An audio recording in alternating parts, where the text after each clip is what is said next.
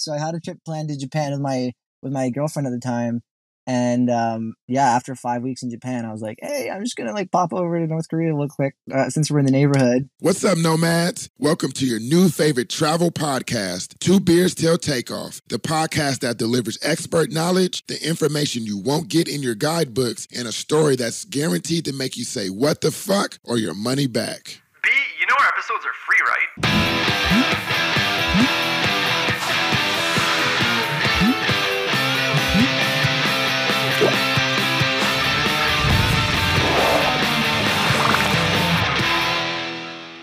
Hello and welcome to Two Beers Till Takeoff. My name is Phil and I am here with our guest, excuse me, my guest, Brady from Western Canada. Currently a commercial diver in New Zealand, he has been to every inhabited continent and visited nearly 50 countries. And the guy's only 25. Are you serious? During his travels, he's found himself cast in Bollywood movies in India, getting cut off in North Korean karaoke bars. Yes, I said North Korea, not South Korea, and covered in his own shit in Eastern European city squares. Get this guy an IMDb page and some depends. Welcome to the show, Brady.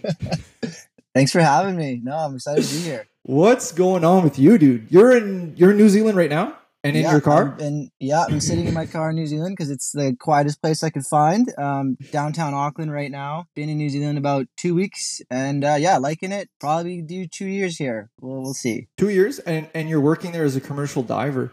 I I, Yeah, I think I got I got I got to pun it right up and say uh, we got to dive into that because Yeah, that's not something that it. you often hear that people's profession are a fucking commercial diver. How'd you get into that? So basically i was traveling around and i couldn't really figure out what i wanted to do with my life in like my early 20s and late teens and i kind of thought one day if i was traveling i would find something i wanted to do um, through that and it, didn't happen i just couldn't bring myself to commit to four years of school because it just i felt like if i did it and then i might regret it or i, I might not want to do it after four years so i was kind of just Or it's fucking forever. expensive. Yeah, bro, it's so expensive. Um, so I was kind of stuck forever, couldn't figure it out. And then during COVID, I, I saved a bit, bit of cash, and then one of my close friends is a, is a diver, and he's like, "Man, I think you should do it. It'd be fun." I didn't really want to do it because, like, you know, you're in ten feet of black water, and you can see like maybe your hand, and it's not like we're like looking at turtles and shit. Um, but it's been a fun job. It's worked well with my lifestyle. I mean, I'm able to bring it over here. It pays pretty good, and thankfully, right now, like in every industry, there's a lot of fucking work. So yeah, Right. So, so listen, I, I I know that you get paid to dive, but I don't know what you get paid to dive to do. So what exactly Yeah. are you doing while you're underwater?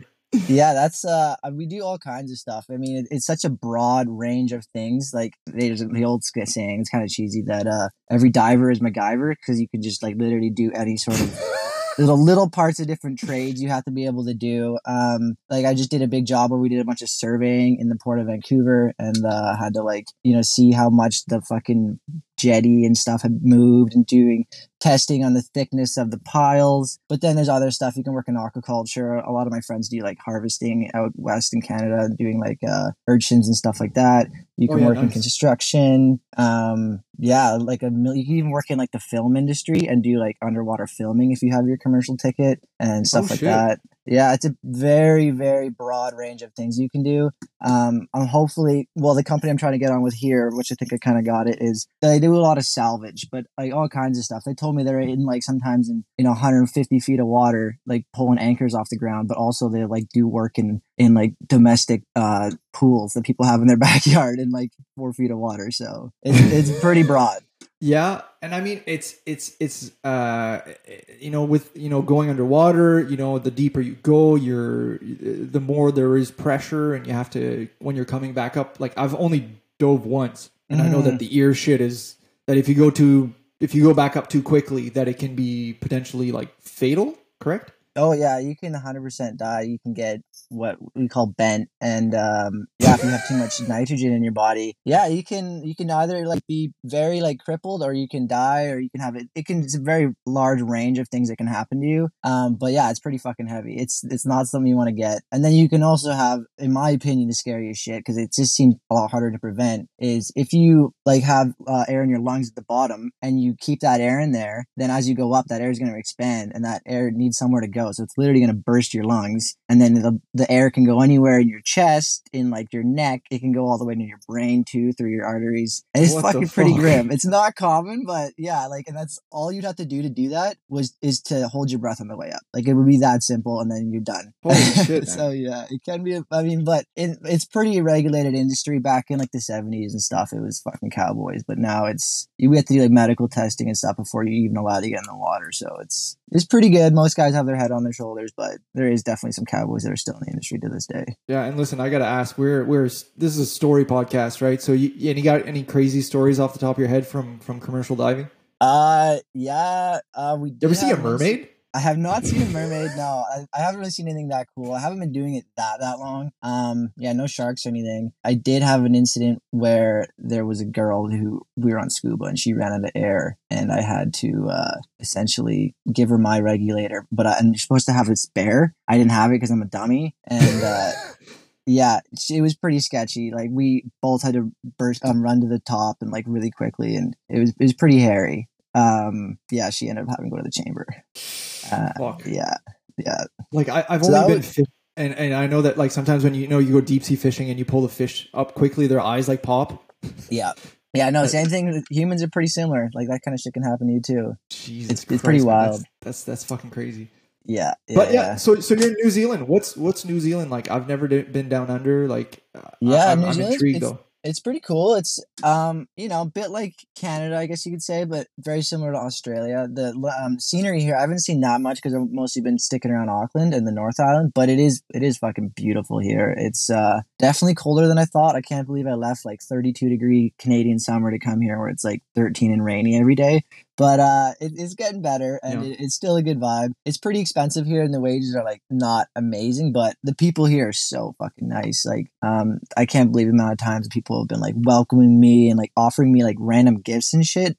It's it's literally blowing my fucking mind how nice the Kiwis are. They're a really good group of people, and I'm excited to see more of the country. Um, but yeah, it also at the same time very feels very isolated here. Like you know, New Zealand gets cut off most maps because it's so fucking isolated. Um, Yeah, literally. yeah, so we're yeah we're far from every everything. Everyone's like, oh, if, you know, if you're in New Zealand, you should pop over to Asia. But it's like if you look at a map and the way that a plane travels, Vancouver to like Japan is probably closer than fucking Auckland to Japan, right? Like we're still pretty far away. You can hop to Australia or like Fiji, but that's really all. That's it within like a day of travel. Yeah, I I think um, New Ze- New Zealanders, every single New Zealander and every Australian I've ever met in a hostel, I've gotten drunk with. And Yeah, that's not no, an understatement. Like they are some of the best people. I think they're they're the yin to our their yang. Like we're in the north, Yeah. they're in the south, and we're just the same people with different accents. Yeah, Yeah, no, I agree. especially Kiwis, man, because like the way that I see it, like you know, um, uh, New Zealand is the little brother to Australia, and we're the little brother to America. So we Yeah. kind of have same vibes there. Like we're kind of a little bit forgotten about sometimes, and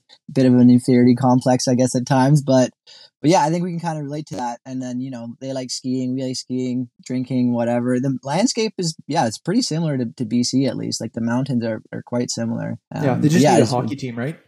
they just need to get on the hockey. Honestly, I don't know why they haven't yet because they, they got good conditions for it, but they're too preoccupied with rugby, and they got a pretty th- good thing going on with that, obviously. So Yeah, of course. The only problem I have with uh, people from that region is, dude, why didn't they warn us for, about 9-11? Yeah, no, I'm not a fucking with you. fucking, like Being eighteen in the hours future, ahead dude. of. Uh, yeah, no, it's honestly ridiculous. You know, we should hold it against them for sure for that. That's fucked up, Hashtag, man. hashtag conspiracy. Uh, listen, moving on. Uh, so you participated in Bollywood movies. How did you Yeah. get cast in that? Like, was it just somebody at the hostel being like, "Hey, I need like three white guys"? Yeah, uh, I mean, to be fair, it was only actually um, one movie, but it was, it was, yeah, it was literally that. I was in a city in India, which is like kind of like the romantic, the Paris of India, you could say. It is a French colony. It's called Pondicherry, and um, I was having like a late night cup of chai with this girl that I met. She was from France, and we're hanging out, and this lady just approaches us, and she's like, "What are you guys doing tomorrow morning at six a.m.?" And we're like. I don't know. And she's like, "Do you want to be in a movie?" And we're like, "Absolutely, we want to be in a movie."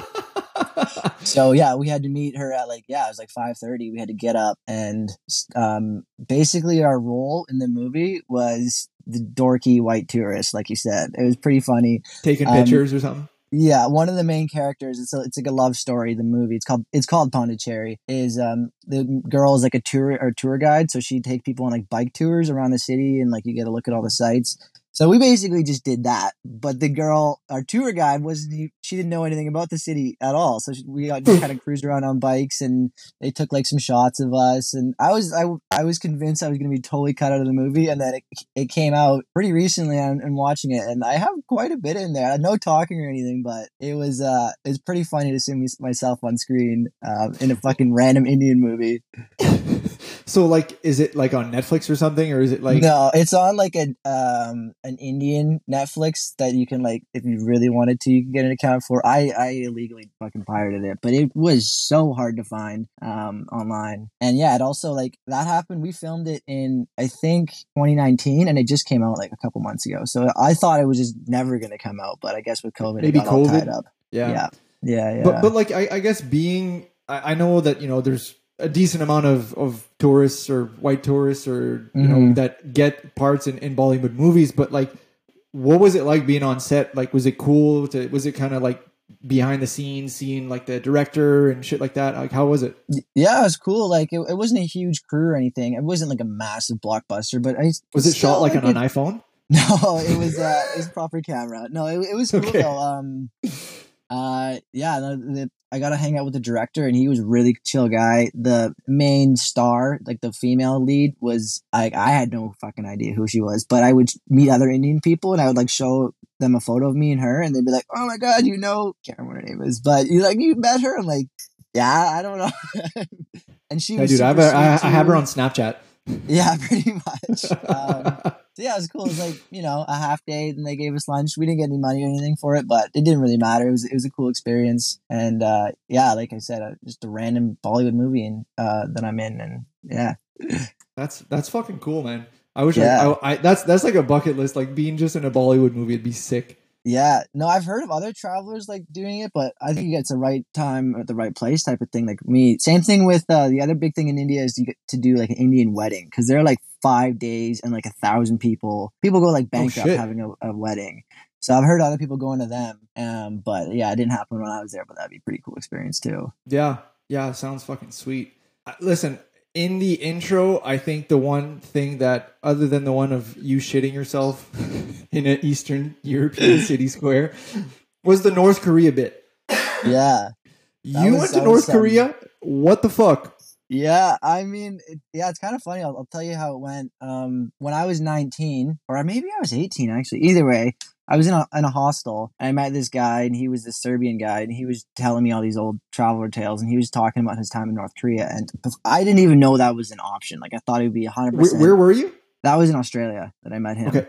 And I thought that was totally going to be off limits. There's no way anybody can go there. And he just told me, he's like, yeah, you book a tour and then you fucking roll up and you, that's it. Like, so I kind of, that always kind of stuck with me. And then when I was turning 20, I was like, I kind of want to do something kind of cool to celebrate two decades on, on the earth. So I had a trip planned I'm now to gonna Japan. go get killed. Yeah, pretty much. So I had a trip planned to Japan with my with my girlfriend at the time, and um, yeah, after five weeks in Japan, I was like, "Hey, I'm just gonna like pop over to North Korea real quick uh, since we're in the neighborhood." And um, I flew to China, um, booked a tour um, with the company called Young Pioneer, and then yeah, we we went to North Korea for like I was there about a week, and only got to see. Pyongyang, which was kind of lame because we had a lot of cancellations um, in the tour, but it was still fucking wild. Um, one thing I always tell people when I first arrived there, we check into the hotel and uh, I get in my room and I turn the TV on just to see if they even had TV. And they had it had Al Jazeera, and I think that was it. And I turn on Al Jazeera, and the first thing I see on the screen is North Korea missile launch because I guess that day we didn't even know North Korea was fucking launching missiles over Japan into the sea, which is like technically an act of war or some shit. Yeah. Um, so that was a bit hairy, and I remember kind of seeing that, I mean, like, "Oh, I might not be going home anytime soon. Like, I might get stuck here. Fuck." I should have went to fucking South Korea, dude. yeah, yeah, for sure. I haven't even been to South Korea either. Like every time I meet Koreans, they're like, "Oh, you ever been?" And I'm like, "Kind of." Not y- not yours. Not yours, Not dude. yours. The other one. yeah. Fuck. But like, so so when you're there, like, what did you guys do?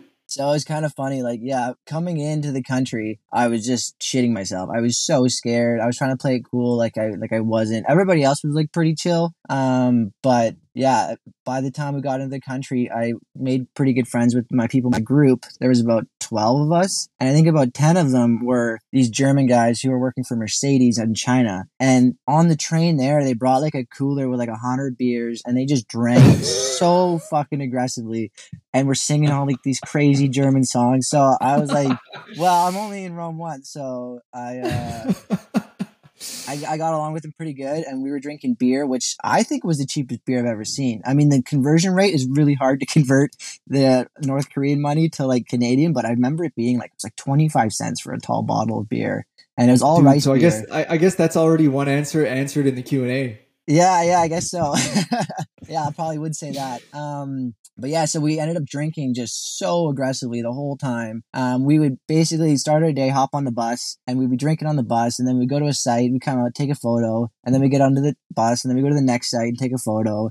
It was like something in like the Caribbean, like it was just like a total little booze tour um, of me and these guys just like stumbling around fucking North Korea. I didn't, I wasn't planning on drinking at all because I didn't want to like you know be a fucking Die. idiot while I was there. But no, I, I, I End up in a fucking super chill. I didn't after like a day or two. I was solely totally at ease and did not feel stressed out about anything there. Um, North Koreans Really? were really nice people. Uh, yeah, yeah. Like I Yeah, went in I- with all like I'm not gonna do this and I'm only gonna do this and I want to make sure that this happens or whatever. And nah, I just fucking chilled out and wrote it out and it was amazing. It was such a fun time. it's it's such a, a mystical place, right? Because Yeah, it's close. It's it's one of the only places in the world that is literally closed off to the rest of the world. You look at the like the the light map of the world, and it's that one Yeah. bit. You know, there's northern Yeah. Canada, there's like eastern Russia, and then there's fucking North Korea that have no fucking lights. Yeah, it's just it's just quiet, man. Yeah, even when we were there, like the, my floor was like the 14th floor of the of the ho- hotel,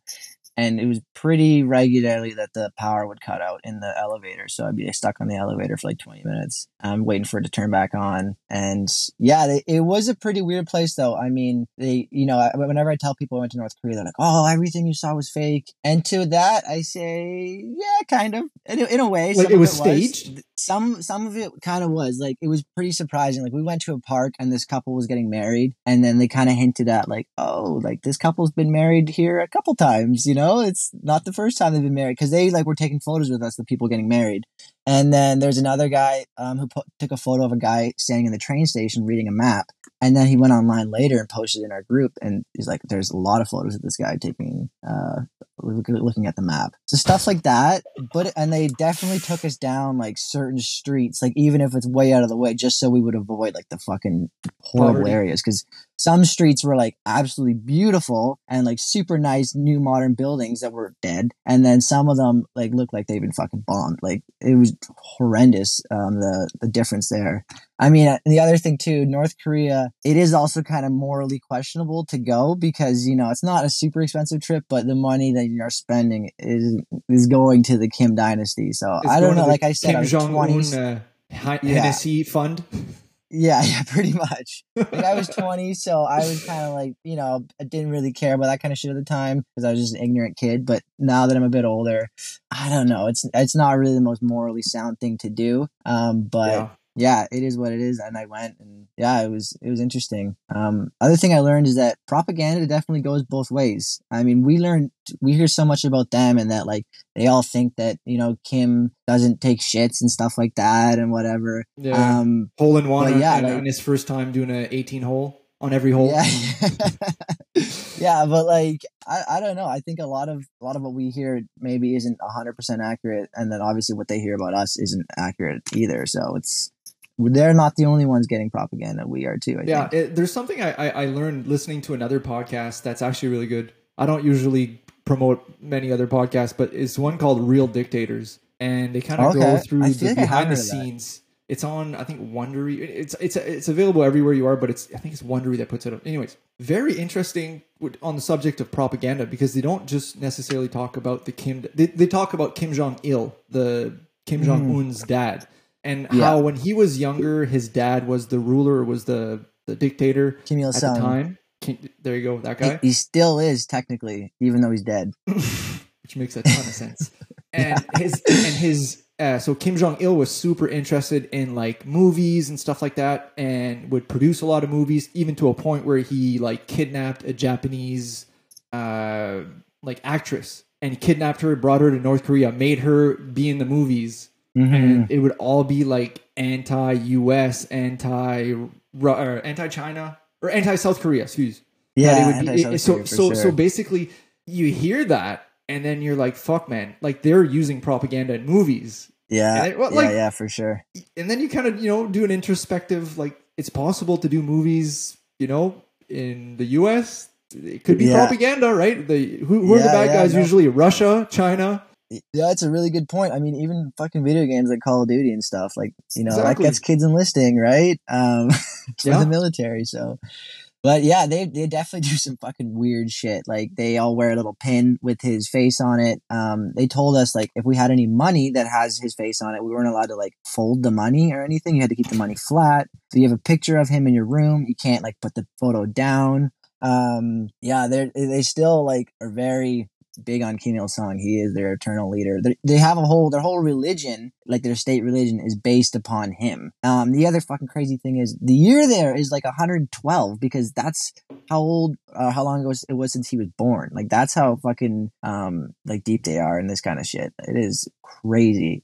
it's essentially like a cult I, it's Oh, They it's need a- they need a reality cult. show. Yeah, is, is very Yeah, north yeah. american to me to say but yeah. I, I it was fucking wild. I don't know what's ter- gonna happen because, in my opinion, it's just not sustainable to be living like that forever. I mean, how long are you gonna be following this dead guy? Um, I don't know.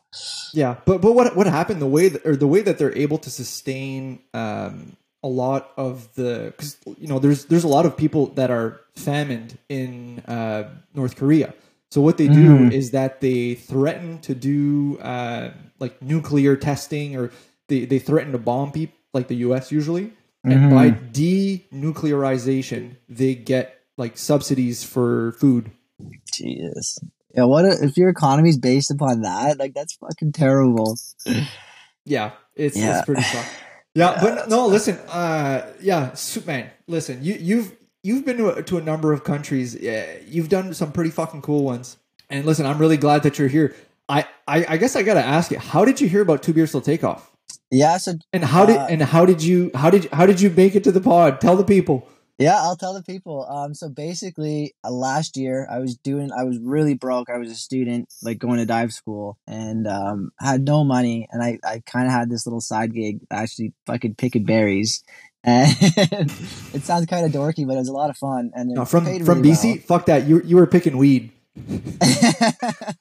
I was hanging on the black currant bushes and I had a lot of free time. And yeah, I've never really been a big podcast guy, but I think I just typed in like travel or backpacker podcast in the in Spotify and first thing that came up, so I gave it a listen and I was like, damn, this is fucking definitely scratching the itch. This is what I've been looking for, hearing all these outrageous stories. And uh listening to them more often, more and more, I was kind of thinking to myself, like, I feel like I could maybe do this. Like I've been to a few places. I've been in a few states.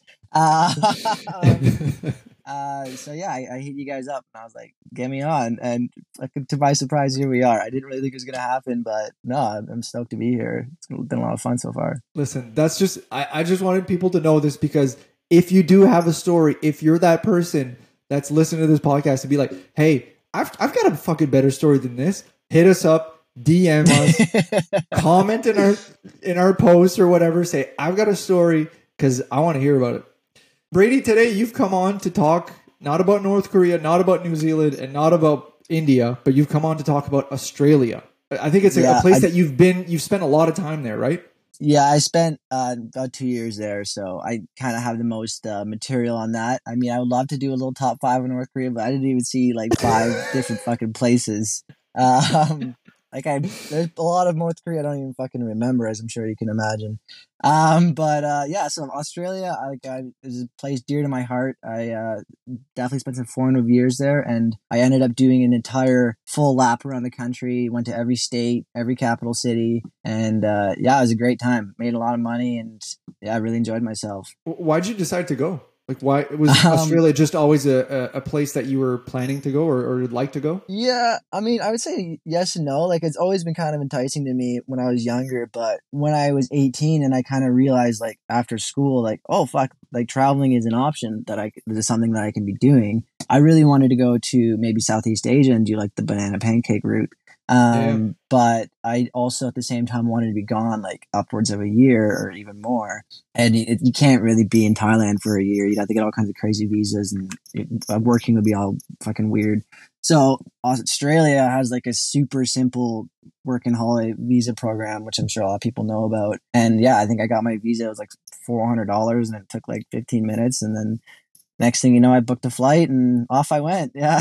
Yeah, it's it's easy. Is it uh, because we're Commonwealth? Is is that why it was Um, it- easier? it- well, yeah. I mean, not really actually, because Americans can go and um, like literally everywhere in Europe can go. Um, Okay. Yeah, the Com- Commonwealth doesn't really help you out. It does help you out in New Zealand though, because most people can only get uh, a one year visa, but Canadians and Brits can get um, two years or twenty three months visa. okay, nice.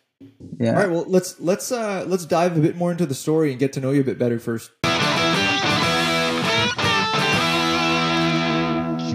Q. So first question: hot or cold? I'm definitely saying hot, hundred percent. As a Canadian, you experience enough cold that hot Yeah. is finally. I'm uh, a big pussy with cold weather. I'm just not really a big fan. It's not for me. But dude, you're, you're from BC. Like, what's the coldest you, Yeah. act- you guys actually get though? uh, maybe like on a cold year we might hit negative ten. Jesus Christ, that's like our summer, dude. bro. That's, It's our, it's our summer 15 here. is cold. Yeah. Beach or mountains? uh that's a tough one. I'd probably have to say mountains, Homer pick. but I mean either or. Bus or train? Definitely train. Yeah, you can stretch your legs, walk around. If you're lucky, someone can serve you some chai or something like that. Buses, not really a big fan of. Cats or dogs? Uh, probably dogs. I'm not a huge animal guy, but if I had to pick, it'd be a dog. No, you, prefer like aqua life, right? Like you'd be like, oh, uh, I'd prefer like the fucking clownfish or whatever. Yeah, big dolphin guy, you know that sort of thing. Top or bottom bunk? Definitely bottom bunk. Is anybody picking top bunk? Like no I way. pick top bunk. I like to live dangerously. All right, fair enough. If you go to an empty hostel or an empty dorm, there's eight beds, and you're picking the top one, no way. Hey man, so- so- there's there's advantages to top bunk. There's less activity rate at your eyesight if there's no divider, okay, yeah, that's a good uh, point. and that's about it. That's about no, it. Yeah, like No, I, I just picked it to if be it's a squeaky bed though, and you gotta like, and uh, you gotta like take a pee in the morning, and you're trying to climb down, it's like, you just feel like an asshole. Like, Yeah, no, you're right. I, I I picked top bunk just to be just to be contrarian. I don't do hostel dorms anymore, yeah, But- fair enough. but yeah, like yeah, it it is what it is. What is your favorite sports team? Uh fuck, I'm not really a huge sports guy. Um, I Name don't know. your top three albums. top three albums? Fuck, that's you're gonna put me on the spot for that too. I'd probably say number one, maybe "Rumors" by Fleetwood Mac. Okay, And of it, then- yeah, Dude, classic. Um, Yeah. and then number two, I don't know. These aren't gonna be properly in order. I'm gonna regret. I don't care. later. You got to Number- go shoot from the hip, buddy.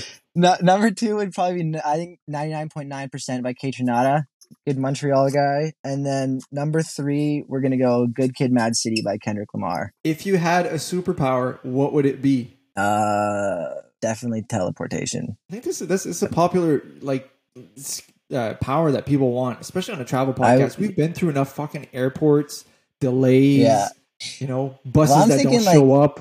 Yeah, I'm thinking I would immediately be bank robbing though. That's probably what I would use it for mostly. Oh yeah. I mean, it wouldn't it wouldn't be hard. What's something you never travel without? uh, travel without. Um, definitely this guy is my little comfort water bottle. Um, I've had it forever. I had Just another one one. sticker on it. Yeah, I had I had another one for years and I lost it in Namibia and man, like that crushed me for like a week. Like I was backtracking throughout the country trying to find it. So this one I've honestly been thinking of putting an air tag on it, even though it's like a twenty dollar water bottle. You should do. I don't want to lose it. Um so water bottle and I would also say I'm a big fan of the JBL speaker. Um, you know, you got the beach, someone's gotta have one. It's nice to be Yep. that guy. Yeah, yeah, absolutely. Then you get to to control the music. Yeah, yeah, for sure. Uh, I gotta ask you about Namibia because that is a place that I never. It was never on my radar, Mm-hmm. and then I found out that it, it's got like a huge beer culture there. Yeah, I, I I can't really confirm that because it, well, but they are a German cult, like former German, Yeah. German colony, so I'm sure they do. They do have one beer there. I want to just say it's called Windhoek, which is the name of the capital city, but it's pretty good. Um, yeah, definitely like a German style style of beer, and there's definitely some serious German influence there still. Even though it wasn't a German colony for that long, it kind of stuck around, and a lot of Germans go down there to go see like on their second uh, houses and stuff and whatnot. Yeah, they just love the big, huge fans of like Bundesliga and shit. Yeah, yeah, yeah, for sure. Good people. It's it's probably like the I would say maybe the safest country in in uh, Africa, at least that I've been to. Um, it's it, but it is a tough place. Like it's incredibly sparse. Like there's not really much going on. There's like three cities, cities, and um, besides that, everything else is fucking empty land. Like it is so just empty, but beautiful at the same time. Nice. What is your favorite world attraction? Uh, favorite world attraction? Um, I the one I really liked that was really cool. I mean, it gets a lot of hype, but fuck, it was awesome. Uh, was maybe be the Colosseum in Rome. That was really It's- really amazing. It's pretty sick. And just the neighborhood that it's in too is just so like Italian and beautiful. And then just having this like two thousand year old Colosseum right in front of you is is pretty cool. Like, did the tour and yeah, I loved it. Taj Mahal would probably be close second. I really quite like Taj. That was that was really nice. Nice. Coliseum too. Like I feel like the like. Have you seen the movie Gladiator? Yeah, but it's been a hot minute. I, I just feel like it's such a good like fucking hype movie. If you're going to Yeah. going to Italy and you want to watch a movie that like obviously they're, they're where gladiators fought, and you get there and you're like, "Fuck, dude, is that Russell Crowe over there?" yeah, I'll put that on my next time I'm in Italy. I definitely want to go back. Yeah, man, Italy, I dude, it's just too good. It's too. Yeah. There's a shit ton of people during the summer, but it's just man, it's you can't Yeah. say anything bad about it. Yeah, I, I kind of always used to turn my nose at Western Europe because I was just like a snobby backpacker, and I thought that it was like just kind of over tourist, over like too much tourism, and like you know it's where everybody goes and it's too expensive. But so I'd spend most of my time in Eastern Europe, and then when I finally went to Italy, I was like, wow, this place is fucking sweet. This is like no wonder like this is like the second most visited country in the world because the food is amazing. There's so many cool sights, easy to get around. The weather's wicked, so Italy's pretty high on my list too. Yeah, and like there's there's there's so many regions. Like do you do you do like Mhm. the Amalfi Coast? Do you do Tuscany? Do you do Sicily? Do you do like the Rome? You know, Venice region? There's like I was watching a, a Anthony Bourdain episode. He did this area. It's called uh, Romana. Hold on a sec here. Sardinia. Anyways, Oh yeah, I I forget the name, but he did an episode there where it's basically all the like best food is from.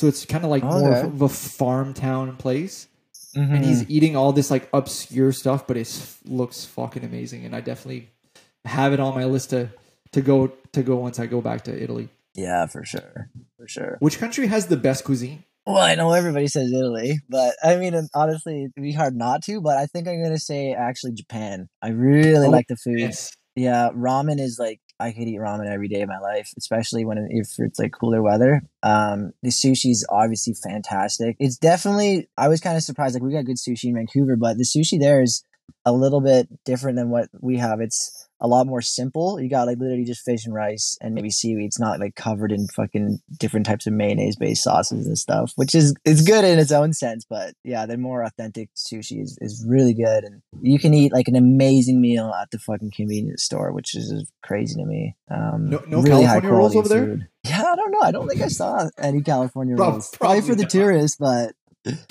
What is your biggest travel pet peeve? Um, so I guess I would say, fucking last night, some girl at two a.m. I'm in like a, uh, probably like a twelve bed dorm, just decided to turn the light on, and thankfully, like six people started like reaming her out because fair. Why the fuck would you do Oh. that? Where was she from? And Where was she from? I don't know. I never met her. I, I didn't. I didn't even really see her besides that that time. But like, how do you not know? I, I think that if you're gonna go traveling, learn a little bit of hostel etiquette because there is some stuff you should know. Um, you know, one thing I always do is like, if you're gonna set an alarm, just put it on vibrate. You don't and put it by your head. You know, you don't need to Yeah. have a fucking blasting alarm at 4 a.m. because everyone's gonna hate you. And and if also if you're a really bad snorer. Maybe dorm life isn't for you, you know. uh, dorm life yeah, like you're you're you're being an asshole. Maybe, maybe Yeah. move. You're not going to make a lot of Uh, friends being a heavy snorer in a dorm. So there's one thing that, in terms of of uh, hostel hostel etiquette, I'll never forget. There's one hostel owner that I met, and his big thing was, if you want to have sex, have in have sex in the showers. Yeah, fair enough. Just washes everything down. I, I, I, I can respect that. Yeah, I, I mean, if you're in a dorm and you're having sex, I mean, it happens, but I mean, it's it's it's maybe not the best look. It's not the best look. I mean, the other thing though, some hostels like the dorm setup isn't always the same. Like the one I just stayed in, like the beds are literally like in an open space beside each other. Like I'm Mm. staring when I roll over, I'm staring at the guy next to me. Yeah. But some of them are like you get the cubbies with the curtains, and it's like more protected. Yeah, Eh, I don't know. That might be a better option. yeah. Back in the back in the Um, day when I when I when I was traveling, Back in the we day. didn't- we didn't- am I that guy now? Is that a gray hair? Am I, am I graying like on the spot here? but yeah, back in the day, there was like those cubbies. They didn't exist, or I hadn't seen them in 2012 anyway yet. mhm. Yeah. Yeah, they come in handy. They're pretty nice. Yeah, and I mean, fuck now. There's like USB cables to like your Yeah. cubby and stuff. Mhm. Back in the day, dude, it was just like two plugs for like a eight person dorm, and you just like unplug somebody else's on the other phone. side of the room. Yeah. Everyone's got these massive fucking travel adapters that take up the whole block with it. Dicks. But yeah, no, it, things have gotten nice. Like I was just in one and they had a private fan in the beds too. What? Like it was sweet. Yeah, with the light and the and the outlet and the curtain. Yeah, if you're gonna open up a hostel, get the curtains. go it's bougie. worth it. Go bougie. Get the curtains. Everyone will thank you. What is your best travel hack? Um, fuck, I probably should have said the the cell phone thing. um, but uh, maybe one thing I like to do um when I'm traveling, if I have a phone set up, is fuck Hostel World, fuck Booking.com. Just find the place you want to go via them, and then just call them and book it, because then they get all of the money. Hostel World takes like twenty percent. Yep. Sometimes you get a better deal, and sometimes if a place is booked out and you call them, they're like, "Oh, actually, we have one bed available, whatever." So I always try to do that because, yeah, I don't need to be giving my fucking money to Hostel World. I'd rather just go to the place. And uh, yeah, even with bus tickets too. Like I, when you get off a bus and you're going somewhere in a few days, just buy a ticket at the bus station. Like fuck doing it online. It's just so much easier. You can have a chat. You know a bit more information than buying off some sketchy fucking Polish website for buying a bus. Oftentimes they're very sketchy, and you're like, Yeah. it's you use like the translate like option, and then it doesn't translate Yeah. everything. Still like some Yeah, some Polish yeah, words, and you're like, uh, I didn't know that L's have lines through them. Like since when? What is the most underrated country? Uh, most underrated, I would probably say I really like Malawi. Malawi's fucking amazing. I wouldn't say if if you wanted like your first place you're going holiday ever should be Malawi because it's kind of a tough country to visit. Um, but it was fucking fantastic. There was a good backpacker scene there, which kind of surprised me because a lot of places in Africa don't have that. And um, the lake is just fucking paradise. We took a boat overnight up the lake and we slept on the, the roof of it. And um, yeah, really nice country. Really underrated. Um, I would say Romania too is, is up there in Europe. I mean, it's kind of like not super underrated, but it's not on everyone's list, but it should be. Romania's fucking sweet. I've heard they have really nice city squares.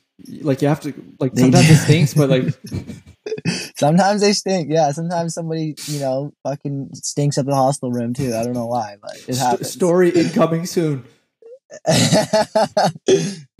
Where is somewhere you'd never go back? Somewhere I would never go back. Uh, there's not a whole lot of places. Um, I would never go back. Uh, I would say maybe I used to live in this town out outside of Sydney in Australia, and that town I fu- I was 18 when I was there, and I fucking I loved it so much. Every day was amazing. I met the coolest people. I like, I'm still friends with to this day there, and that place meant so much to me. And I might not go back there just because the memories are too strong, and I know if I went to the hostel, it'd be all different. I wouldn't know anyone there, and it'd be weird. So maybe that place. Um, but yeah, not for the reasons I didn't like it. The reason because I didn't I liked it so much. But for places I didn't like, I probably wouldn't be in a huge rush to go back to maybe like Zambia. It was kind of boring. Not gonna lie. Sorry to all, if all the Zambians are listening. Um, yeah, we've got a huge and- listening in Zambia. yeah. Um, and maybe Surfers Paradise in Australia. That place is kind of a little bit artificial. It's like the, the Miami or whatever. And it's just fucking nightclubs with douchey bros trying to like you know sell you tickets outside and whatever. It's not really my scene. Nice. Brady, listen, you've name dropped Namibia, you've name dropped Zambia. Where the fuck did you go in Aus- in Africa? I, I I gotta ask you this. I gotta I gotta I gotta give a Yeah, pause I to did- QA.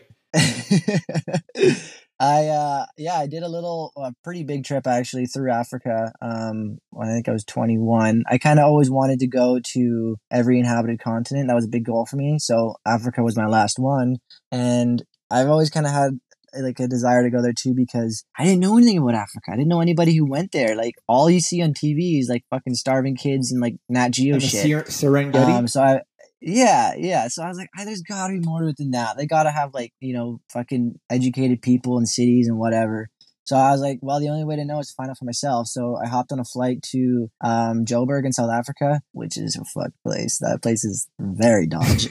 and then, I've heard. Uh, traveled through South Africa for a bit, and then yeah, I kind of just meandered my way through hitchhiking and shared buses and stuff um, to get to Kenya. So I went through ten countries. Um, and had a fucking blast. It was it was so much fun in Africa. It was very challenging. Like I, that's kind of what I was looking for though, because you know I felt as a bit more of an experienced traveler, I uh, I wanted something that was you know not always easy, and sometimes it was uncomfortable. And Africa definitely a lot of times was fucking uncomfortable. Like just trying to get you go 200 kilometers, it takes you a day and a half type of thing. Um, but that was yeah. Yeah, that was a great trip. I was there about uh, three and a half, four months. wow. Any? Do you shit yourself ever? Um, Just 'cause in it's a theme. I It's a theme. Yeah, yeah, it is a theme. I don't think I, I, you know what, I very well might have, um, but I don't think I did. I think I shit myself in the next country, which I went to Africa, or not Africa, India, because I got, I ended up getting typhoid fever, um, like yourself, Yeah. And salmonella, and I think I shit myself during that because it was a fucking horrendous experience. The old beef broth. yeah, that was tough, man. Where did you experience? Exp- where did you experience the least friendly locals? the least friendly locals i would probably say i mean no hate to them because they I, I like have a lot of respect for them they're great people my family comes from there originally um but they're the not not the most happy bunch um would probably be ukraine Oh shit! um Eastern European people are kind of, I mean, all over Eastern Europe, they're like, they're not necessarily going to say hello to you or whatever. And like, I remember just trying to like buy a train ticket in Ukraine and just like getting screamed at by the lady working at the, the ticket booth. Like, okay, I don't know why you're yelling at me. I don't speak the same language as you. I just wanted to buy a train ticket. Like, I'm sorry. I'm sorry. But, Very Canadian. Um, yeah. but I mean, I still love my time in the country. I mean, like I said, they weren't necessarily the most friendly, happy bunch, but they've had a they've had a tough go for years now, for like centuries. So I'll, I'll give them a pass. Um, a lot of Eastern Europe's like that too. Like any former Soviet state, yeah, things haven't always been easy. I, I get why you don't always have a smile on your face for yourself. yeah, right. The you know. Iron Curtain coming or, or, or tumbling, and then Russia taking all the resources from every country, which is, I mean, Yeah, it makes yeah. it's terrible because it makes economic like a place that's ec- economy just went to shit better for travelers because our Mhm. dollar's worth more. But obviously, it's it's like that's the worst thing I've, I've possibly said on this podcast because it's, it's making these people's lives terrible. It is a pretty hot take. Yeah, yeah, yeah, for sure, for sure. So a lot of people are, yeah, still struggling, and they've had some, yeah, you know, your great granddaddy was fucking killed by Stalin or whatever and shit like Yours? that. So it's it's tough. Uh, no, no, I'm saying like a lot of the people Yes. there, not my great Yeah. granddaddy. Stalin, man, Jesus Christ, that guy was fucked. Yeah, that guy was. fucked. Um, do, do you do you still have family in Ukraine? Um, not like immediate family or anything. My family came over like quite a while ago, but they were from a town called Trembola. I think uh, Trembolva. I Is don't that know, how you say it? Ukrainian's gonna call me out for that, I have no idea. but it's uh, it's in Western Ukraine. okay, and yeah, they kind of came over, and yeah, that's about it. I don't have like strong ties to Ukraine, but it was kind of cool to go there and poke my head around. yeah, Uh, like yeah, it's it's it's kind of cool to find out or to see where I guess your last name's from, right? Mm-hmm, mm-hmm. What is your favorite cocktail? Uh, if I'm getting a cocktail, it's probably usually a highball because I'm a cheap bastard. So maybe like a, a screwdriver. But I do really like Long Island iced teas because they get the job done? buck, right? Yeah, yeah. I'm not a huge cocktail guy. I usually just get beers, but those two have a place in my heart. Oh, and um, White Russians. Oh, yeah. those I make at home. I love White Russians. Nice little white rush. But you know, you drink like seven White Russians. It's a lot of milk. It is. Yeah, you start ballooning up, and then yeah, it's it's not good, but it's they're tasty. yeah, they're very tasty. Yeah. So we've already covered where you found your cheapest pint. It's in North Korea. I think that's our first. That's fucking Yeah. cool. I love that. Where in the world is your favorite bar and why? Uh, I think my favorite bar would probably be um, in Stonetown, Zambia, which is in a little island off of Tanzania. Isn't that the place that you And, should just um, shit on? no, Zan- that's Zambia. This is um, how do Zanzibar? Sorry, okay, Zanzibar. Okay, okay, okay. Yeah, my bad. Sorry, I'm getting all confused with all the Z's. Um, Zimbabwe. an- anyways, uh, yeah, um, probably in Zan- Zanzibar, and uh, yeah, there's a bar that's like you know I don't know maybe 150 feet in the ocean, just like a little floating hut. And I went there at like 3 a.m. We just swam to it, and there was just like three guys over there, and they're just like blackout drunk. And drinking beers, and we'd had beers with them, and, and then in the morning we stayed the night, and then in the morning at like seven a.m. we just swam back, and it was fucking wild. It was such a cool experience. I don't know how they get any business because it's like it's a pretty long swim to get out there, and I yeah, I don't know the whole logistics of that place. I don't even think we paid for anything there either. Um, they were bad. super chill, but they were they were fucking. You're hammered, so- backpacking. That those are the, the things that you appreciate. And you know, now that you're a commercial diver, I'm sure that you're you know in the hostel and you're like, hey guys, I got a six pack. Here's a beer to the to, to the scruffy Yeah. uh, backpacker, right? yeah, sometimes. Why It's not? like the pay it forward. You got to do it. Yeah, yeah, yeah. I start, start to definitely notice that as I get older. You, you got to do it. I pick up hitchhikers all the time now too, if I can, because you know what? I've been on the road before, and I it sucks. So I know how it is. Yeah, it's crazy how like strangers will be so fucking nice to you. Yeah, yeah. No, sometimes it's shocking, man, how far people go out of their way to like give you a hand at times. It's yeah. Yeah. A lot of nice people in the world just waiting for us to fucking travel. But anyways, let's get into, let's get into the top five. Top 5. All right, so my top five is going to be on Australia. It's going to be uh, set of cities or anything. I'm going to do like different regions because I did see a good amount of the country, and uh, these might not be like the best places for you, um, but they are for me. So I'm on the fucking they- you know, podcast. they- I got the mic. yeah, yeah. It's, it's my list, so fuck off. Um, and I'm going to start off with number five. Will probably be the Great Ocean Road, which is just a little bit south of Melbourne in um, the state of Victoria. Fucking fantastic. They have a big uh, rock thing there called the Twelve Apostles, which is really famous, classic uh, Aussie landmark, and it's a beautiful little drive. Um, yeah, highly recommended. Um, number two, no, I'm going to say. start. Was that number one? Did you say number one? Oh, I'm going backwards. I'm yeah, sorry. go backwards. Number four. Yeah. um, number four would probably be southwestern Australia. So in the state of Western Australia, WA, in the southwestern corner, there's um a little cool surf region there. They got some towns like Margaret River, and um, we ended up. I did a big like 130k hike along the coastline with my friend from Italy, and it was fucking awesome. I was there for about a year. Probably spent the most time there, and I really liked it. Um, yeah, isolated as fuck from the rest of the world and the country, but really beautiful, good weather, chill people. Is it Really is there just there. like a shit ton of stuff that's trying to kill you all the time when you're doing a hike like that? Um, I don't think there was that much concern in, in WA. There was we did it over Christmas, so it was like the hottest time of year. And the flies, man, the flies will block the fucking sun out. Like it was I couldn't believe how bad it was. We had like the nets and everything, but it was they would just really get to us. But we didn't see any like crazy snakes or anything like that. I did see a couple snakes and a couple spiders in my time in the country, but like nothing that was that that put me off of the country that much. Although the cockroaches, I don't fuck with cockroaches. Those things are nasty. Jesus. And then um, number three um, would probably be Tasmania. I really fucking love Tasmania. That's a beautiful state. Reminds me a lot of where I'm from, Vancouver Island. Um, they get a bad rap from the Aussies. The Aussies always make fun of them, and they say they have like two heads and they're all inbred. and all the of them are criminals, all the weird, like- criminals are calling them inbred.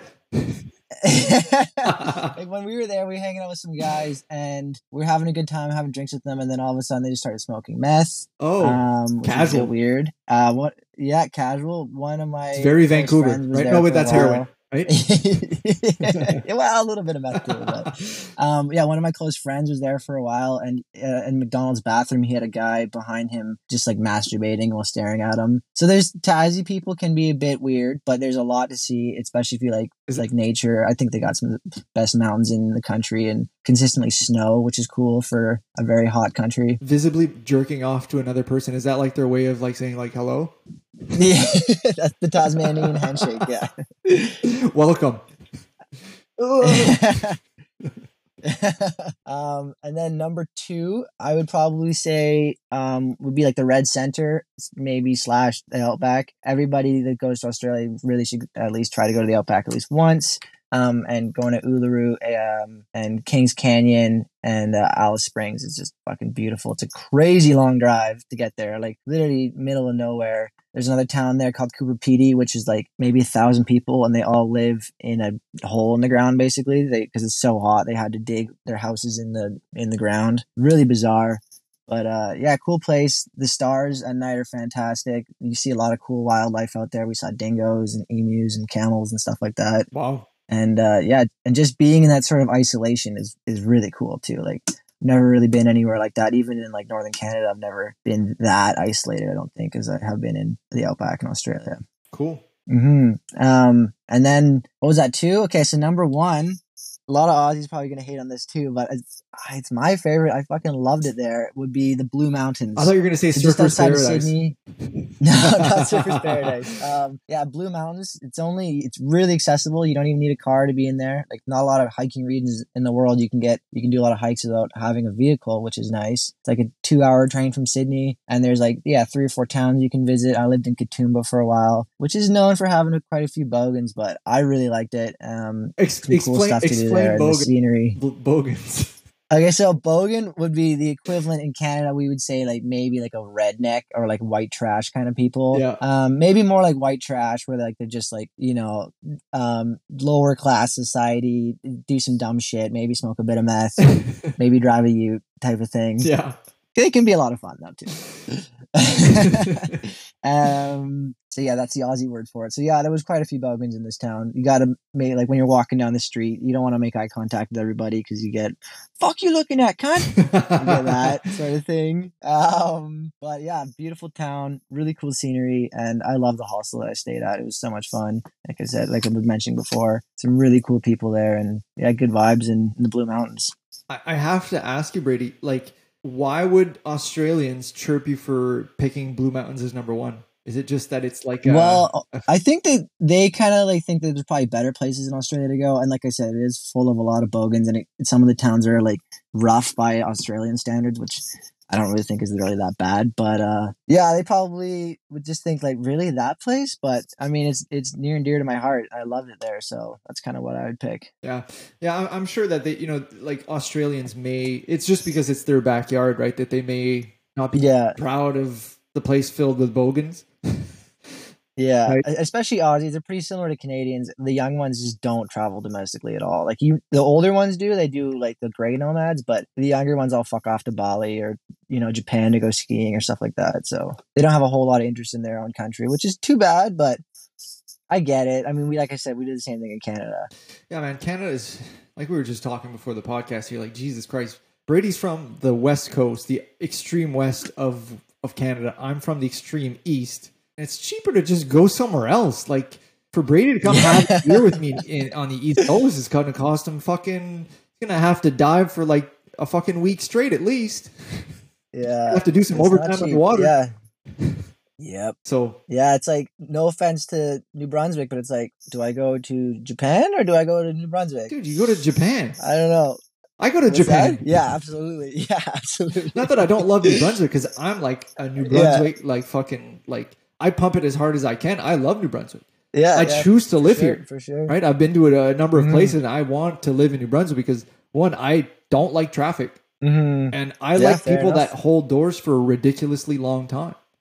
You guys are a very friendly bunch out there. Everybody always, when I meet, they're like, "Oh, aren't Canadians so friendly?" I'm like, Yeah, out east, out west, not so much. It's it's just it's because you're in a city, right? If you're in a city, you have to commute. Yeah. There's a lot more people. You're you're Yeah, paying a shit true. ton of money for rent, one or like a, a mortgage, right? Jesus Christ, how Mhm. much you're, you're paying for a million dollar home is like a shed out east Yeah, or out west. So Yeah. out east, million dollars. Jesus Christ, you probably get the nicest house here.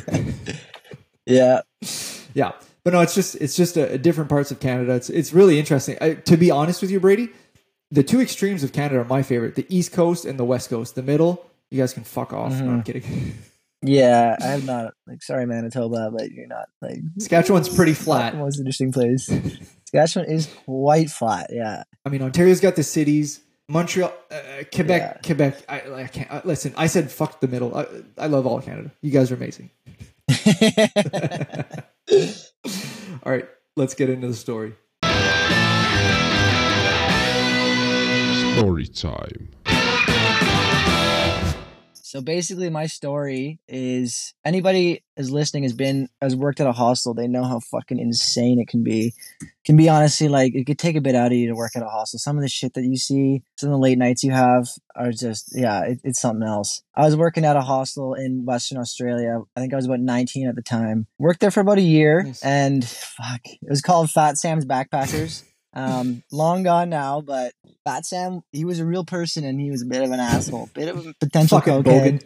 And yeah, I remember him telling me he's like Brady, I don't see backpackers, I just see dollar signs. I'm like, that's really nice. I am a Um, backpacker. So I Actually, worked there. I Fat Sam. Fuck you. yeah, um, yeah. I I was supposed to be the night manager, but I ended up just being like the employee. I was the only one that worked there. And he would go for like two weeks at a time, so I would just have to like run the hostel on my own. That being said, it was only about like maybe twenty beds, so it was pretty Twenty small beds. place. That's still a lot. it- you got to change the linen. was- you got to fucking. But we would we I don't think we ever filled up. We would have like ten people Okay. there at the most. Sometimes there was nobody, so I was just like living in a hostel alone for free. Uh, um, but yeah, I remember him telling me he would be like, "Yeah, like if there's any sand in the bed or anything, like after someone's checked out, like just brush the sand out, but you don't need to change the sheets or anything." And I'm like, "That's Aw, fucking dude, gross, come on. dude. Like someone's gonna have fucking like scabies or ringworm or some shit." Um, so I definitely did change the sheets, but I wasn't super like attentive to the hostel. Like I remember getting told, "Hey Brady, uh, like there's mushrooms growing in the shower again. You should probably deal with that." Like, okay, I'll deal with the mushrooms. Sorry Bra- about Brady's that. just straight selling people that are like on the fence of doing hostels. yeah. Yeah, and it's crazy because like I would work maybe five hours a week to run the hostel, Oh, and you still paid me like two hundred bucks a week and free rent, and I had my private room. Um, so I, I was living pretty good. I had a job on the side that I would do, and then, um, yeah, so it was a good way to save some money up. But so, anyways, um, one day Fat Sam texts me. He's like, "Okay, when you get home, there's a guy you gotta check in. Whatever. He's an Aussie guy, and no offense to domestic travelers, but a lot of them can be fucking bad news. Like." I've stayed in hostels in Canada, but I get why a lot of hostels don't want domestic travelers because like they're off the streets or Mm, whatever. So when he said, "Oh, you got an Aussie guy coming," I'm like, "Oh, okay." So I go there and I meet the guy. He's like maybe 45 and um, just looked rough, just looked fucking cracked out of his mind. I'm like, "Oh, this is gonna be great. You're gonna be a great addition to the hostel." I had a great talking to him, I had a great time at the hostel in the review. The atmosphere was great. Hung out with the 45 year old guy. Yeah. He split his meth with me. yeah, pretty much. Um, so, anyways, I'm checking him in, and I'm like kind of having a chat with him, and like one of the first things he says to me, he's like, he's like, yeah, just got a got a jail. I was in jail for seven years, and now I'm here. And I'm like, that's nice. Like, really happy that you came and visited us right after jail. Like seven years, that's not nothing, you know. That's not fucking mail fraud. You you obviously did some crazy shit to get seven years. It's not like an Indonesian justice system. It's like a Yeah. pretty fair Yeah. one. Yeah, yeah, yeah. So I was like, fuck, I don't even want to know what you did, man. Like, I didn't ask. I didn't dive any further, but he told me he got a job as a baker in town, so he's here for a bit, whatever. So, um, I don't know if it was the same night, but within like a night or two, um, I'm in my room. It's probably 11 o'clock at night, and him and another guy, one of my good friends named Felix, he's from Germany, they're watching a movie um, right outside my door and uh, i could hear them talking or whatever and they're watching a movie and the australian guy says he's like hey like let's turn the subtitles off and the german guy felix is like no like i don't i don't speak english natively like can we please leave them on it's not really a big deal and um and the aussie guy's like no i don't want them on i don't want them on And Felix says, "Well, dude, we can't even. We don't have the remote for the TV. Like, I don't know how you could turn them off, anyways." And and then the Aussie guy says, "Well, I'll just go wake up the manager. He'll have the remote." I'm laying in my bed thinking, "Don't fucking wake me up. Like, I don't. I don't have the remote. Leave me alone." Um. Anyways, him and Felix started getting in a bit of a fight, and Felix like walks outside to kind of cool down because he's like, "This is getting fucked up." So I open up my window that led outside, and I'm chatting. I'm like, "Man, what's going on? Like, what the fuck's happening?" And he's like, "Man, this guy's being crazy." he's being a fucking dick. Like he wants to have the subtitles off, and it's not really a big deal. I'm like, yeah, I, I agree with you. It's not a big deal at all. Um. So, anyways, I was chatting with him, and I decided to come outside. So I climbed through my window that led outside, and as I climbed through my window, I guess my curtain rod kind of fell off, and it made like a ding ding sound on the ground because of the hardwood floor. and the um, Australian guy who's still sitting inside um, watching TV, I guess he has like prison brain, and when he hears a noise like that, he like fucking snaps. So he goes in the kitchen and he grabs like a big fuck off knife, like a huge chef's knife, and he's like, "You fucking cunt's got a weapon." And me and Felix see him through the fucking glass door, like, holy shit, this guy's got a fucking knife. And he like starts walking to us. And me and Felix are like, okay, fuck this. We immediately like run onto the road. Like, I'm not going to be a hero. They do not pay me enough. I don't care about these people inside. Fuck you, I'm sorry, you're on your own. um, so he's like wandering around the hostel, basically like keep holding like six to seven people hostage, somewhat What? unknowingly. And um, yeah, like we didn't want to go in there. He's just like patrolling the fucking hostel with a big fucking knife. Um, and yeah, I felt bad for everybody who's in the room, but like, I'm not gonna save you. Fuck that. Did you still win Employee of the Don't pay me Month? enough for that shit. yeah, for a while, considering I was the only one. Um, so anyways, I we ended up calling the owner, which was a great call to make. Like, hey, there's a guy running around with a fucking knife in your hostel, and uh, we At, called at the time, how many people were police- in the hostel? I would say there was probably about me, Felix, and then maybe seven more. So there's about nine oh of my us god! and everybody was like a long termer. I knew everybody there. Um, most people were asleep. I think I don't know if they really knew what was going on. That there was a guy standing outside their doors with a fucking knife. um, so we called the police. We wait a bit. The police come. They talk to him, and then they came back and they talked to us, and they basically said like, "Well, you know, he said you guys have a weapon, so there's not really much we can do." And I'm like, "You're gonna fucking believe this guy over me? Like, dude, why would I want to like? Why would I have a weapon? Why would I want to insult this guy? I'm fucking 19 year, years old from Canada. Like, I'm you're not gonna do though. anything." yeah, yeah. So, anyways, um, they basically said they're like, "Well, we can't really do anything, and uh, you guys can kick him out of the hostel if you want, but like, we can't like put him in jail or anything." I'm like, "All right, well, fuck." So he was a baker starting his shift at like 2 a.m. anyways, so he basically had to leave anyways, and um, we kicked him out, and later he came, picked up all his shit, and we got in a bit of a tussle with him, and like, and uh, Jesus Christ! yeah, it was fucking wild. I ended up seeing him on the street about five months later. Um, I was just walking down the street. I make eye contact with him, and he's looking rough. Like, doesn't look like he slept since the last time I saw him. and uh, and I like kind of make eye contact with him, and I'm like, "Fuck! I hope he doesn't recognize me." And next thing you know, he just starts like unleashing on me, just like the craziest insults. Like, starts going off, yelling all this crazy shit at me, like right in the downtown um main street and like everybody was watching while he's just going off of me and I like kind of put my head down like duck around the corner because I don't want to fucking deal with that shit. Fuck. So yeah, that was pretty much my little saga with uh the crazy knife wielding hostile guy and that's just like one out of many fucking things that happened there, man. Like I have a photo I can send you of, of me one night. I woke up in my bed and Felix and his German buddies had like put stole the neighbor's chickens and put them all over my room.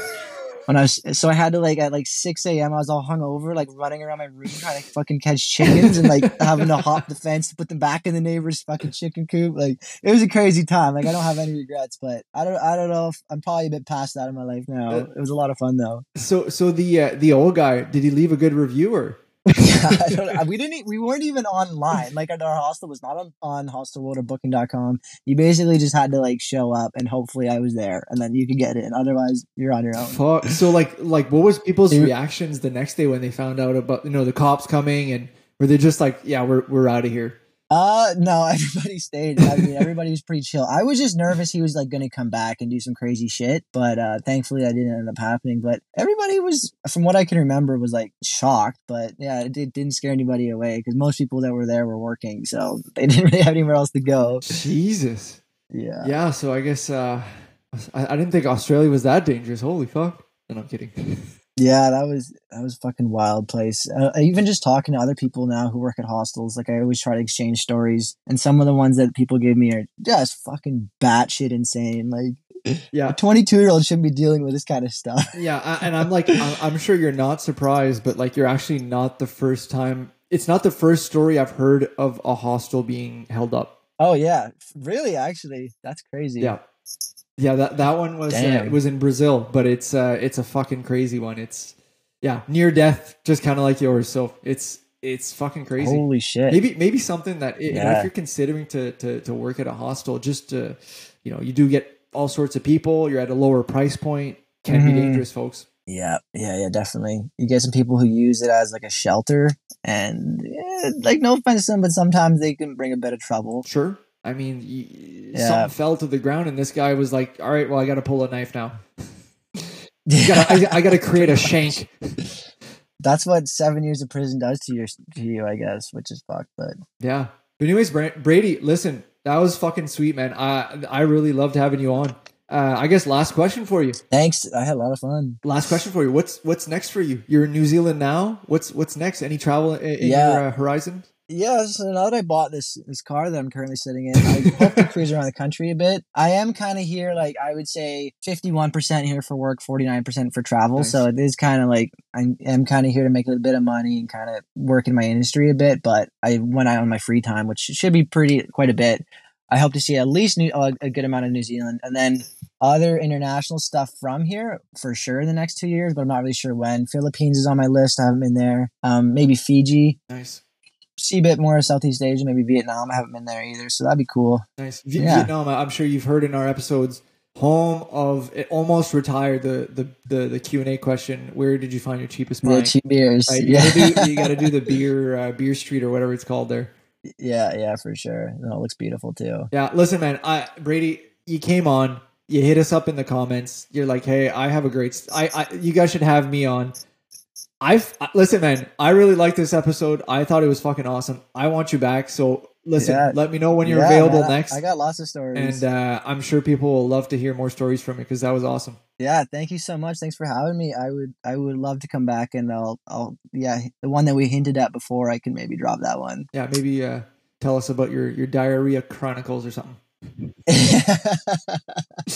that one's not as PG thirteen as this one was. That one's a bit more fourteen A or whatever. All right, buddy. Take care. We'll talk to you soon. All right, thanks, man. All right. Thank you for listening to Two Beers Till Takeoff. Do you want free additional content or just to stay connected with the show? Then give us a follow on our social media platform. That means TikTok, Instagram, Facebook, all of them. Are you in need of podcast production services, video editing, or anything in between? Then look no further than Strut Sound Productions, the official producer of the Two Beers Till Takeoff podcast. Music produced by Alex Gagne. Check out his work in our show notes. Voiceover done by Viking Leo K. See you next week on Two Beers Till Takeoff.